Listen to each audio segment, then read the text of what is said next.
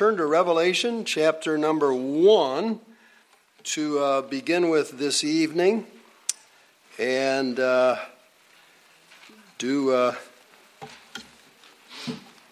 do remember Sunday school on Sundays now, right here in this room. Pastor Barron teaches 10 o'clock before the 11 o'clock service. Come for a double portion of the Word of God and that's for adults. There's other teen classes downstairs, children's classes, and everybody should be a part of uh, Sunday school, as we will see in our lesson tonight why that is, okay? But we're glad to have you this evening, and uh, let us continue to pray one for another. Okay, for anyone that's new or anybody that's watching, this is lesson number three, lesson number three of six lessons on the subject of how to understand the Bible, how to personally understand the Bible, listen, it is God's will that every one of you in this room understand the Bible. It is God's will. Uh, don't talk yourself out of it. That is God's will. Not, not that you'll ever understand the whole thing, uh, but that you understand the, the Bible uh, as needed in your life and to help others.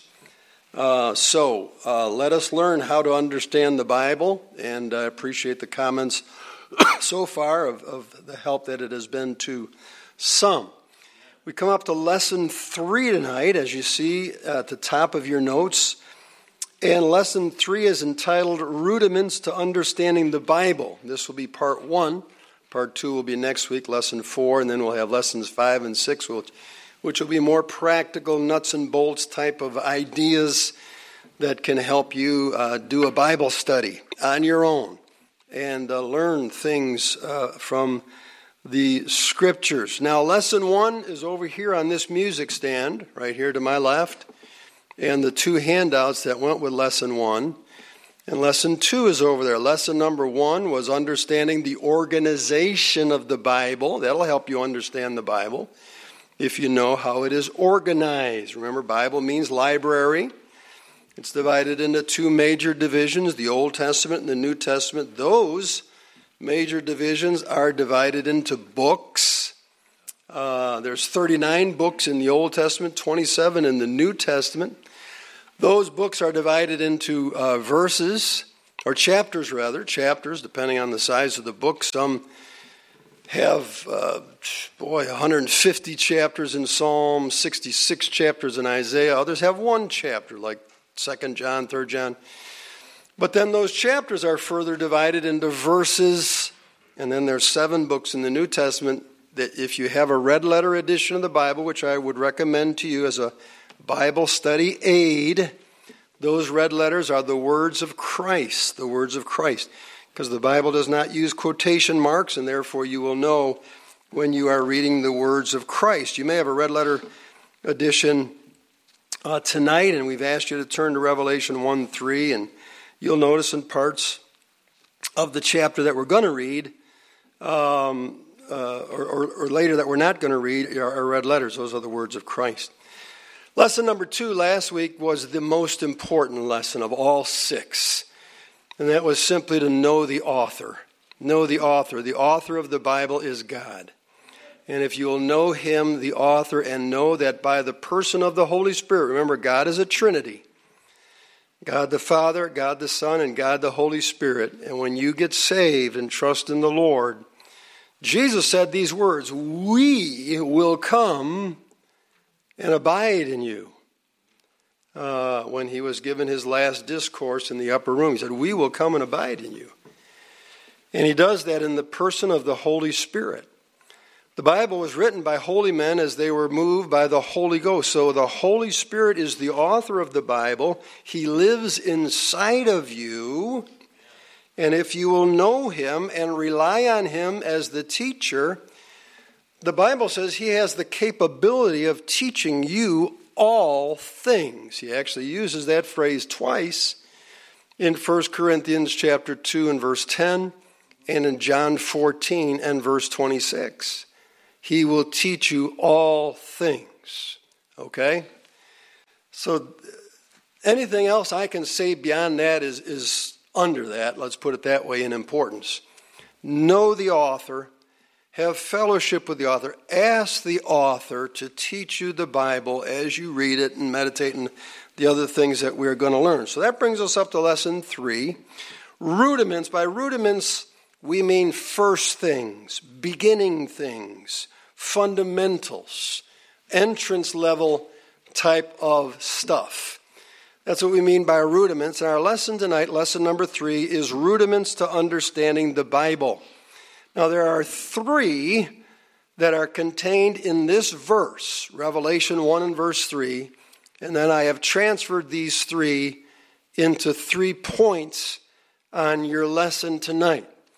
As I read Revelation 1 and verse number 3, let's look for the three things that are rudiments to understanding the Bible. It says this Blessed is he that, number one, readeth, and they that, number two, hear the words of this prophecy, and number three, keep those things which are written therein. For the time is at hand. So we've taken those three rudiments out of Revelation 1 3, and we've transferred those over to our notes, which, as you see on your notes, point number one read the Bible constantly. Point number two hear the Word.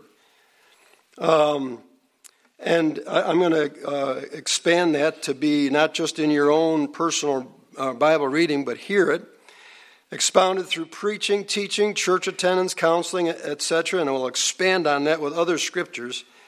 And then number three, it says, keep it, or as I've written on your notes, number three, practice what you hear, do it. Practice what you hear, do it. For that word keep means to attend to carefully, to guard, to observe. Uh, and, we, and, and, we accomplish that by doing it. And so uh, we see that in Revelation 1 and verse 3. And it begins with the word blessed. All right? God's going to bless you if you'll do these three things. He's going to bless you if you read the word. He's going to bless you if you hear, and that means comprehend uh, what he's trying to say to you. And then he's going to bless you if you keep it and observe to do what is written. And uh, so that's the whole lesson tonight, but we'll go back through it now and uh, just uh, explain the uh, points here uh, a little bit. And then we'll have three more rudiments next week in lesson four. And then lessons five and six will be on studying the Bible and just some practical nuts and bolts kind of thing that maybe help me or I've heard have helped other people and will help you be a Bible student. But God, it's God's will that you uh, know the Bible. So, number one, we need to read the Bible constantly. We need to read the Bible constantly. We can, for instance, read through the Bible in 20 minutes a day, we can do that and end up reading through the Bible in a year. You can read through the Bible in a year by reading about 20 minutes a day, and that is not speed reading. That's not speed reading. You might say, I'm not that good of a reader. No, this is just average pulpit rate type of reading uh, that you might hear somebody read in uh, public. 20 minutes a day. Now, I ask this question, I very rarely ever get the right answer. And that is, how many minutes are there in a day? And uh, a lot. That is a, that is a good observation. But some of you math geniuses might be able to figure that out right in your head without using your phone or whatever gadget you have on your wrist or something. How many minutes do you think there are in one 24 hour day. Anybody want to shout out a couple of, uh, what do you say? 1440. Very good, Tracy. Uh, believe me, there's not many people that get that uh, right, but this is the number of uh, minutes there are in a day. And uh, just trust me from experience, a lot of experience. Uh, I read through the Bible slowly. I've read through it 50 times at least. But I read through it slowly. I've never sped read through the Bible. Uh, I read through it slowly, deliberately. I personally read uh, study Bible, so I'm not only reading the scriptures, but I'm reading all kinds of notes every day, and I do it in about 20 minutes a day. Now, there are 1,440 minutes in a day. And so 20 uh, minutes is about 1.5% of the day. It's not that much. I just want to show you these just so you don't talk yourself out of doing this. Uh, don't, don't say, don't look at the big volume of the Bible and say, I just can't do it. No, just look at one day. Just look at one day. And uh, what you can do, a system I use, I just take the number of um, uh, pages in, in, whatever Bible I happen to be reading. The, the, number of pages are all different. And then I divide it by 365 days. And this, this year I'm reading a Bible, a Rock of Ages study Bible. And it comes out to 4.92 pages a day. And so I round that up to five. And I read five pages and all the notes in that Rock of Ages study Bible, and it takes me about 20 minutes It takes me about 20 minutes a day to start my day. And uh, you don't have to read study Bibles, just read the text, just read the Word of God, and you can do it. Do not talk yourself out of being able to do it. You can do it. You can do it. And even if you divide it up and do 10 minutes in the morning or 10 minutes at night or both. And so, if you wanted to read the Bible through twice in a year, how many minutes would you have to read it in a day? 40. All right? 40. There's people that do that. They read through the Bible. I've done that many times where I read through it twice a year. If you want to read through the Bible three times in a year, how many minutes do you need to read a day? Then be 60. Okay, I've done that myself uh, where I've read it through three times in a year. Now, I bring that out just to say how much time does the average, say, American watch television a day? I mean, it's, it's, it's way up, depending on what source, three, four, six hours a day. And uh, the Bible is far more important than anything that you'll ever watch on television. Far more important. In fact, there's not much important that you'll ever watch on television. And so we can do it. I want to encourage you. Number one, don't talk yourself out of doing it. You can do it. So, number one, read the Bible constantly. Read the Bible constantly. You cannot understand anything that you are not familiar with. All right? You cannot understand anything you are unfamiliar with. I got a new chair recently, came in a box for my desk. You know, the one with the wheels on it, so you can all kinds of stuff. And um, when I took it out of the box, and it was in pieces, all kinds of nuts and bolts and washers and pistons and wheels and plastic things. And believe me, looking at that, I came to the conclusion I cannot understand how to put this thing together myself. It's just, it's just not going to happen. But they included a book, a booklet of instructions on construction and how to put the chair together.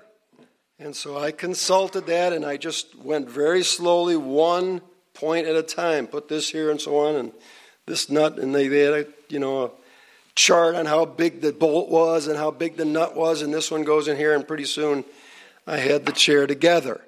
And it works perfectly because I became familiar with the instruction booklet. And now, if I buy another chair for the other room that needs one, uh, I will be able to put that together much easier the second time. And then if I ever did it the third time or the fourth time until finally I'd get to the point where I could just put those together and sell them or something. I don't know what I could do. But uh, you, you cannot understand anything that you are unfamiliar with. And so it will help you understanding the Bible if you just become familiar with it by reading the whole thing, the entire contents.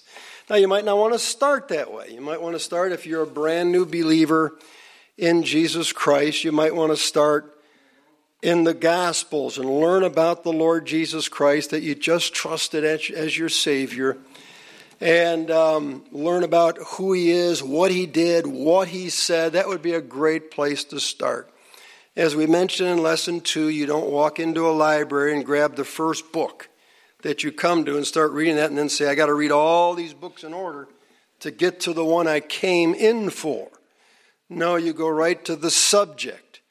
And the Bible, as we saw in lesson one, is divided in order by subjects.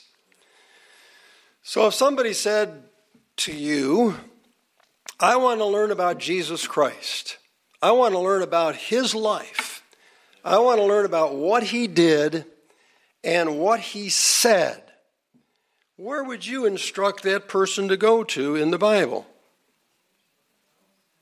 The Gospels Matthew, Mark, Luke, John. I, I prefer to try to get them to read the Gospel of John. And I was just talking with somebody Saturday that just recently got saved, and he's been reading the Gospel of John. And I told him that is a good book to start with. That's a good book to start with. Because in the Gospel of John, you're going to see in almost every chapter, Jesus is dealing one on one with some individual. It may be a very, very good person like a Nicodemus in chapter 3. It may be a fallen woman in chapter 4.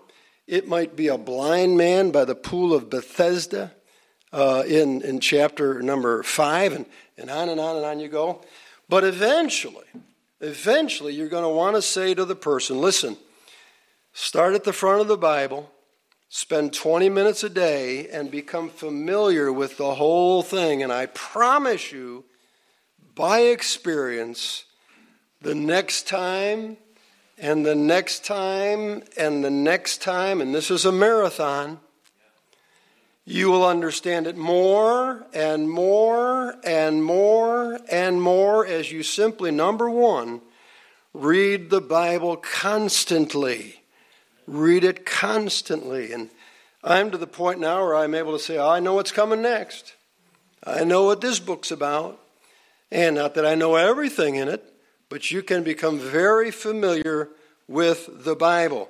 1 Timothy chapter 4, and I'll read this for you, verse Number 13, uh, the Apostle Paul said to Timothy, a young preacher, he said, Till I come, give attendance to reading.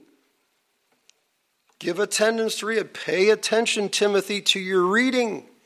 I don't know what he had available to read, but I'm sure there were some of the scriptures available.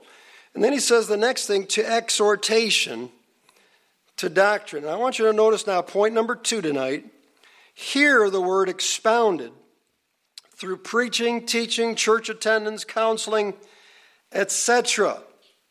There uh, are times where, where the Bible is a very, very individual thing, and I encourage you under number one is to have your own station. If you've got room in your home, in your apartment, in your bedroom, have a permanent station where you leave your Bible.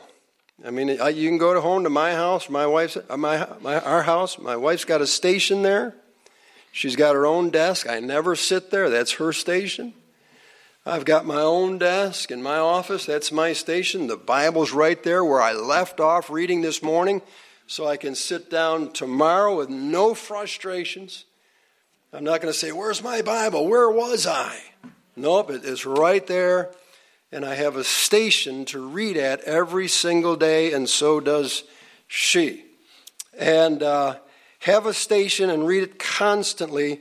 This, number one, is something you do at home. Now, number two, we do mainly at church. But number two, hear the word expounded through preaching, teaching, church attendance, and counseling. Now, the word here, when it says again in our verse tonight, blessed is he that readeth, number one, and that hear the words of this prophecy. There's a little difference now between the word listen and the word hear. You might be listening to me tonight, but not hearing a word I said. And uh, that is just evidence physically that your ears are working, that you're not deaf.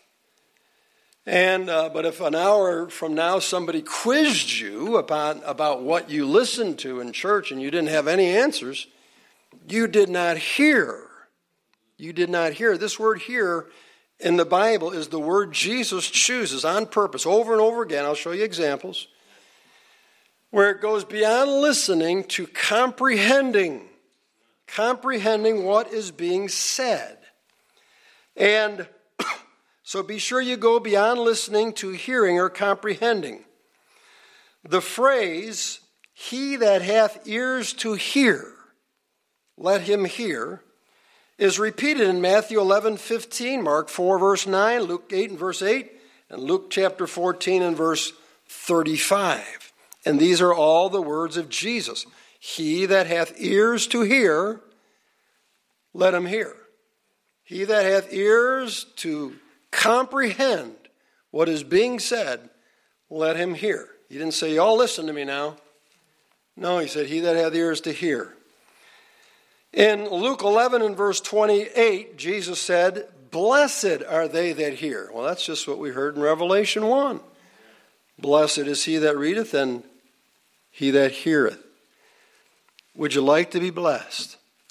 There are so many sources of blessings for you in the Bible. All right? Uh, all the Beatitudes, was there nine of them? But your relationship with the Bible can be a blessing to you. you. God will bless you if you read it, God will bless you if you hear it. And number three today, we're going to see God will bless you if you keep it and do it. And here again, he says in Luke chapter 11 and verse 28 Blessed are they that hear the word of God and keep it. Now, I don't know if that was John in Revelation 1 3 saying, Oh, yeah, I remember when Jesus said this. And he repeated it in the book he was writing, too. Notice the special place of the church in this matter. To the churches, Jesus said seven times, these are the churches in Asia. And he says this in Revelation 2, verse 7, verse 11, verse 17, verse number uh, 29. And then again in Revelation 3 6, 13, and 22. Seven times to all seven churches, he ends with these exact words seven times. He says this He that hath ears to hear, let him hear what the Spirit saith unto the churches. Okay, so the Spirit says things to people at home who are reading, hearing, and keeping your own, we might call it personal devotions if you want to call it that, but but we've seen in point number one, it's an individual thing. But in point number two, we also see that there is a special place also where the Lord will give fuller revelation to you. And that is when you, listen, honor Him with your presence at the house of the Lord. The house of the Lord, the house of God, is mentioned 300 times in the Bible. I counted them exactly 300 times. All right, it is a very special place in the Bible. There is a place called the house of the Lord or the house of God. David said, I was glad when they said unto me, Let us go into the house of the Lord. And when we honor the Lord, and you're here tonight, you've come out on a Wednesday night, on a beautiful night in February in Western New York. What a great day. But you have honored the Lord, you got in your car, you came from work. Some of you are in your work clothes, you're so tired, you've been working all day, but you've honored the Lord and come to the Lord's house. And God says that that is a special place, and he that hath ears to hear, let him hear what the Spirit saith unto the churches.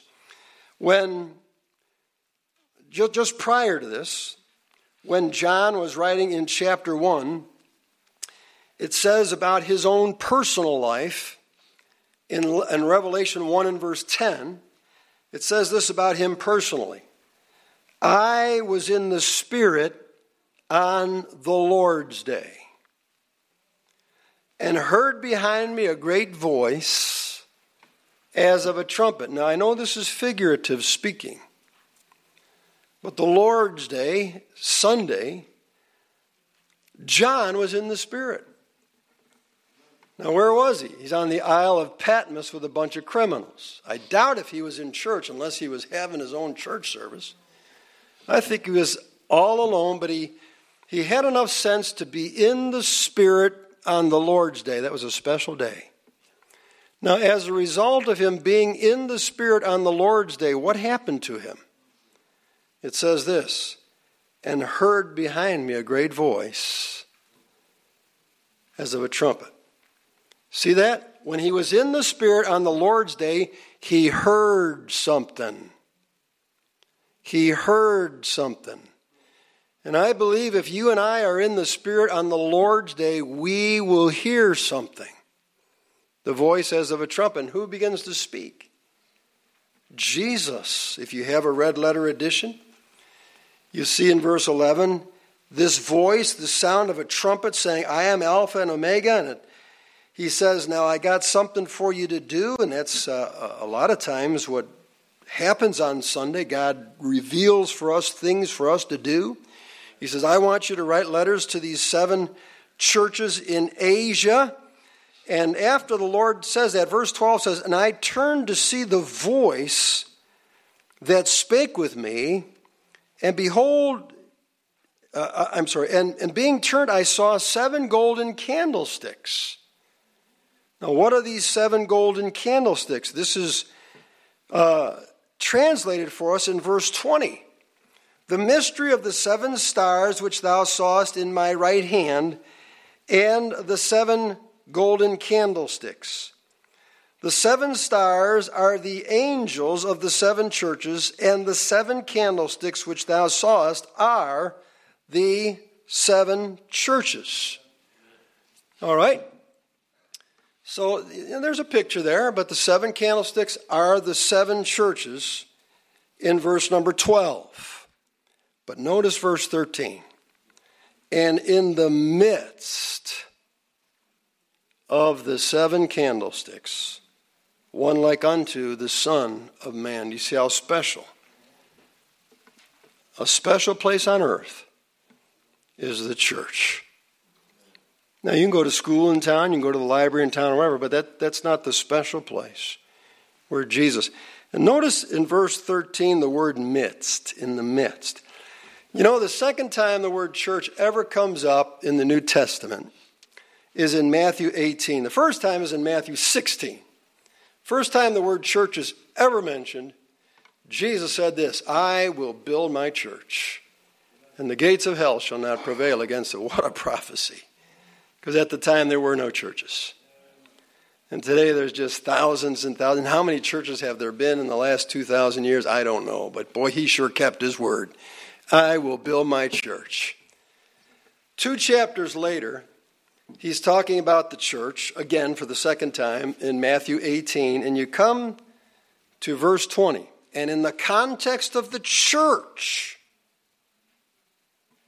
in the same paragraph, keep it in context he says this Where two or three are gathered together in my name, there am I in the midst of them. In the midst, in the midst, in the midst, just like John saw, in the midst of the churches, of seven churches of Asia, Asia, one like the Son of Man. Jesus Christ. Where does Jesus hang out at? The church. I'm not trying to be irreverent.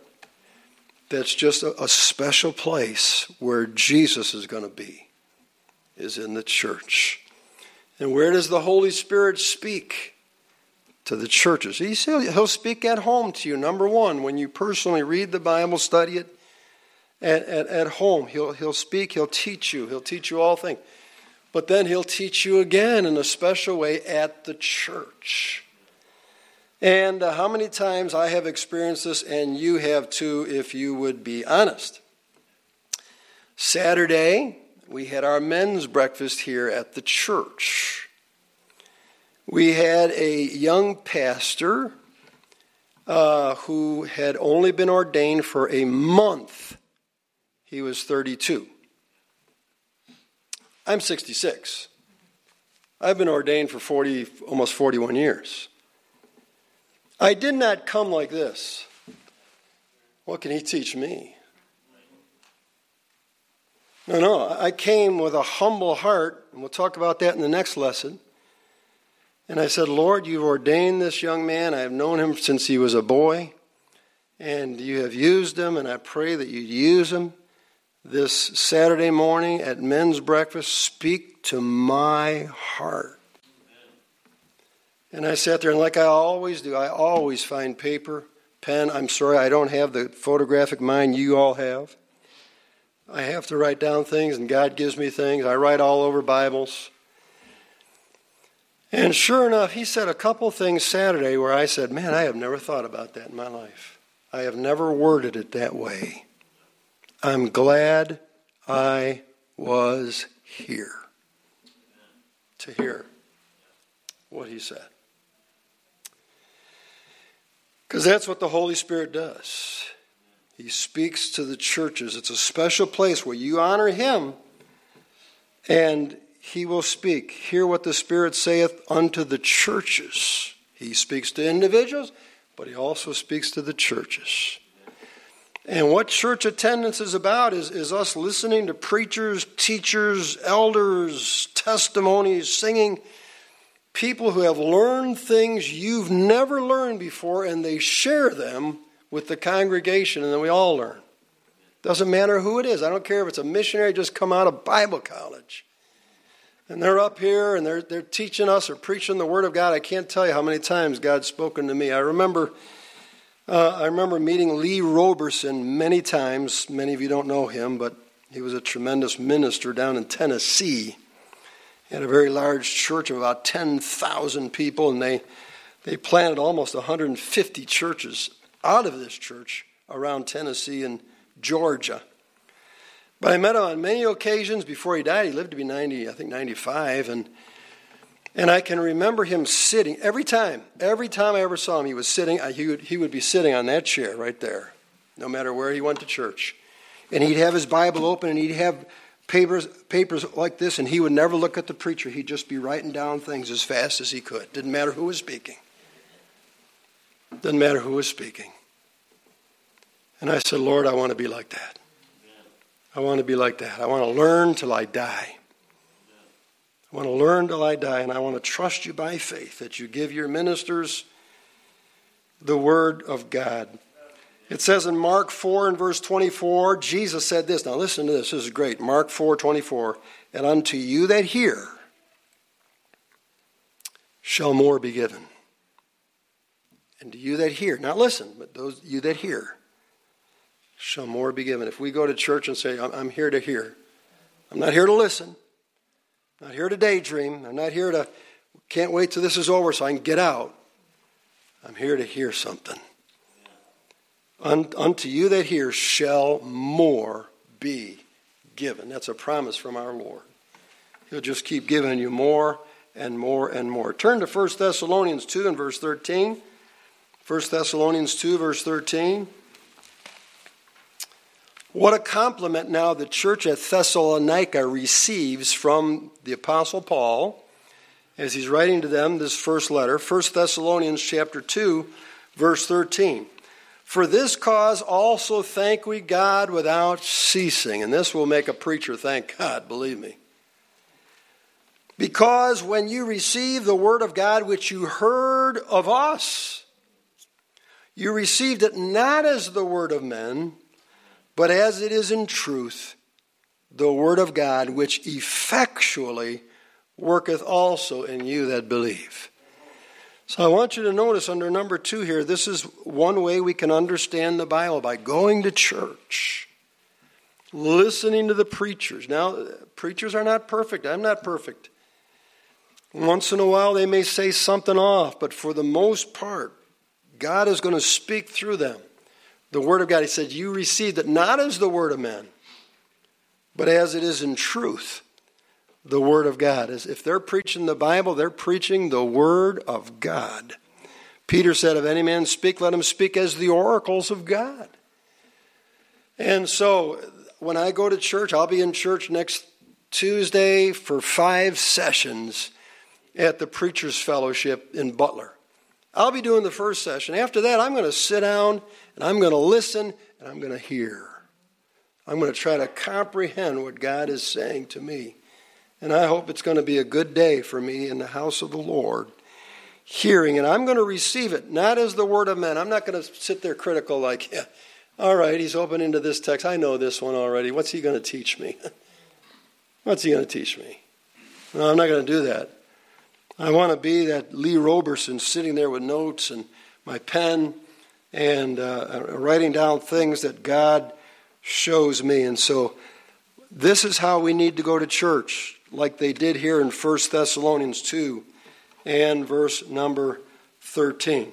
And you will learn to understand the Bible a lot if you will come with a good spirit and hear it and not just listen at the church where Jesus dwells in the midst and where the Holy Spirit saith things to the churches.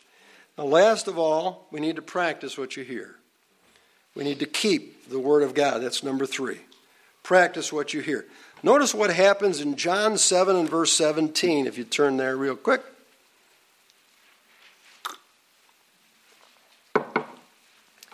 John 7, verse 17, Jesus says this If any man will do his will, he shall know of the doctrine, whether it be of God or whether I speak of myself. Now, notice the word do.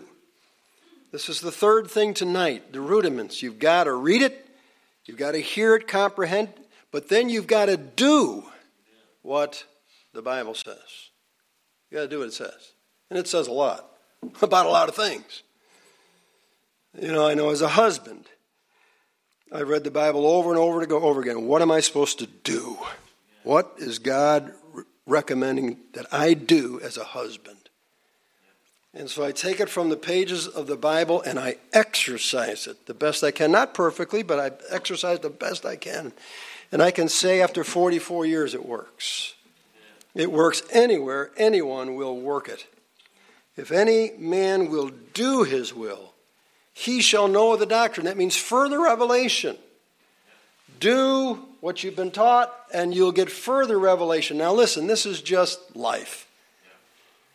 This is common sense. If you go to school to be an airplane pilot, there is so much you will learn in the classroom of instruction. I mean, they'll try to be thorough with you. Uh, they'll get experienced teachers in there who are way ahead of you uh, as pilots, experienced pilots. And they will tell you how to fly an airplane. But eventually, you got to do it. Eventually, you got to go in the cockpit with the instructor. And then he'll show you. And you'll learn more by doing it.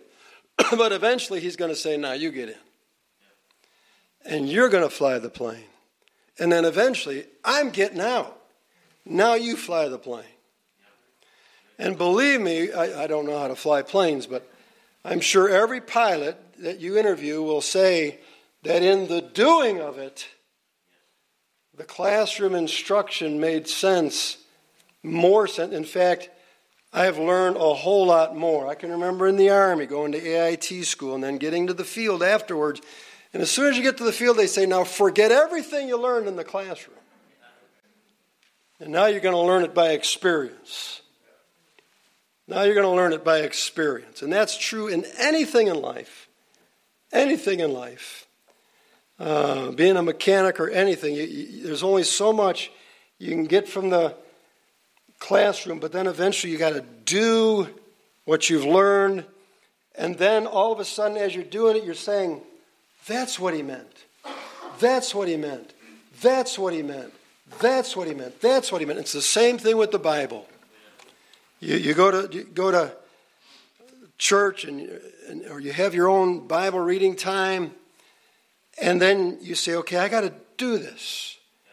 You, you come across Matthew six, and Jesus says, "When you pray." All right. So, but then all of a sudden you start praying. And all of a sudden, man, that worked. And hey, God answered this prayer. Hey, guess what, everybody? And you start popping up at testimony time saying, God answered prayer. There was a guy named George Mueller. Some of you know about him.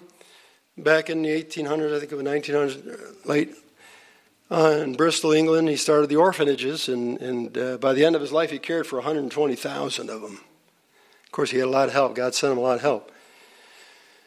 But he started by himself with 26 orphans, him and his wife, off the streets of uh, Bristol, and uh, he started clothing them, feeding them, housing them, educating them, all of it. By the time George Mueller was 20, if you read his biography, he says he said this, by the time I was 20 years old, I had committed every single vile, wicked sin a 20-year-old man could possibly be involved in. Now, people who aren't very smart think, well, God can never use a guy like that. Oh, wrong. Uh-uh. For the next 75 years, he became what some people have called the greatest prayer warrior that has ever walked the earth. And when he died, they found his journal that he and his wife wrote, and they found 20,000 prayers. And when God answered the prayers, recorded uh, in his uh, prayer journal, in her prayer journal.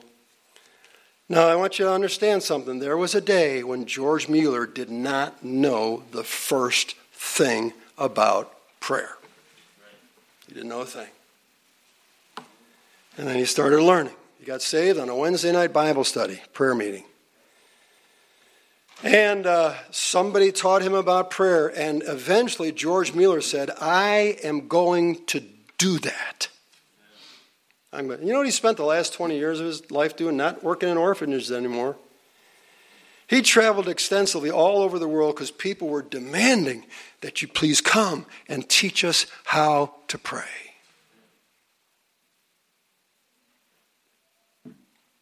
A man who never knew how to pray learned in the classroom, began to practice it, and said at the end of his life, I'm never shocked anymore when God answers a prayer. I'm only shocked when he doesn't. His God is the same as your God. And you can go as far with prayer as you want to. It's up to you learning about it, but then you got to do it. Then you've got to do it. Many other examples we could give tonight, but we're going to close there. And, and, and so anything, you can learn financial principles in the Bible.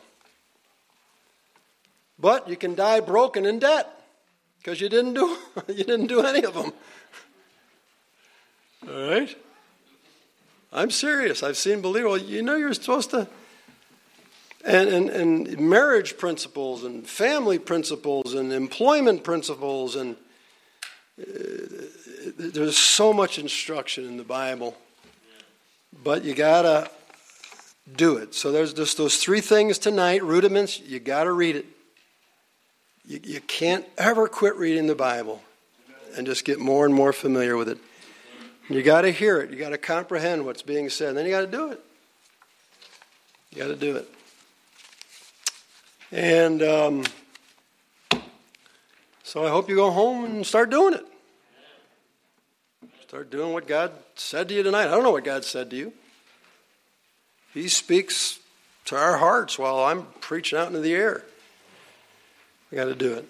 All right, let us pray. Father, it is your will that we all understand the Bible. Not everything about it, but understand what we need in our lives and what we can share with others that they need. And so help us. Lord, it's your perfect will that everybody here read the scriptures. It's not just for some. That everybody here that they don't just listen or just speed read, but hear what you're trying to say to them that day, and that we do it. We take what we learn in the classroom and we take it home and do it. And in doing it, you show us more. And so, Lord, help these truths and bless our next three lessons and help us the rest of this week now. And we just want to pray that the special uh, activities in so many churches, like a sweetheart banquet, might help every single marriage without exception and uh, help every single church because of stronger marriages and families. And uh, Lord, that you bless our efforts here and everything else coming up. Give us grace now as we go to work tomorrow, go to school tomorrow, whatever it is we do tomorrow. Uh, use us and, and, and keep our eyes open for souls. For we pray these things in Jesus' name. Amen. All right, so you are dismissed, I think, and uh, praise the Lord. Thanks for coming tonight. Have some fellowship with each other.